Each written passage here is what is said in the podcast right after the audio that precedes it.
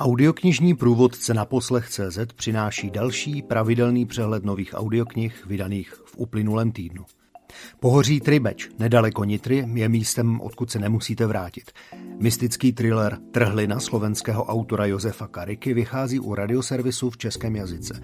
V původně desetidílné rozhlasové četbě účinkují Josef Kaluža, Norbert Lichý a David Viktora.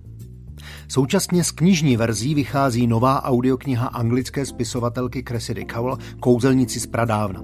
Příběh kouzelnického chlapce a mladé válečnice, kteří byli vychováni, aby jeden druhého k smrti nenáviděli, vypráví Jan Maxián a vydává One Hot Book.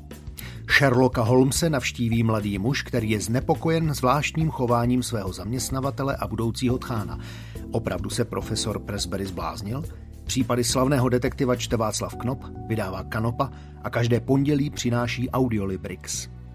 Richard Branson je úspěšný podnikatel, investor, spisovatel a filantrop.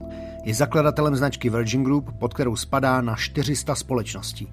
V knize Virgin Hledání sebe sama vypráví svůj životní příběh. Čte Luboš Ondráček, vydávají Book Media.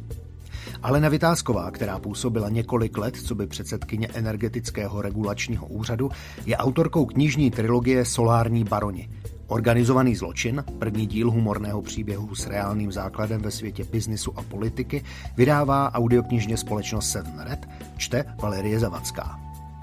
Pohádky staršího data i ty novější, známé i méně známé, dramatizované, poučné, výchovné, pohádky pro radost. Nikdy jich není dost – Již osmý titul série pohádky, určené pouze pro digitální distribuce, přináší Suprafon. Společnost Seven Red vydala audioknihu Xaver na vlastní žádost opuštěný.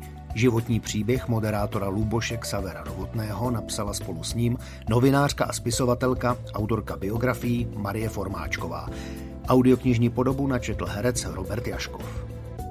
Záznam vzpomínek skladatele Karla Vacka vznikl v prostředí jeho domova s použitím neprofesionální techniky. Teprve až v roce 1983 vyšel na gramofonové desce a nyní po dalších 36 letech vychází opět a digitálně. Titul Národní umělec Karel Vacek vzpomíná vydává Suprafon.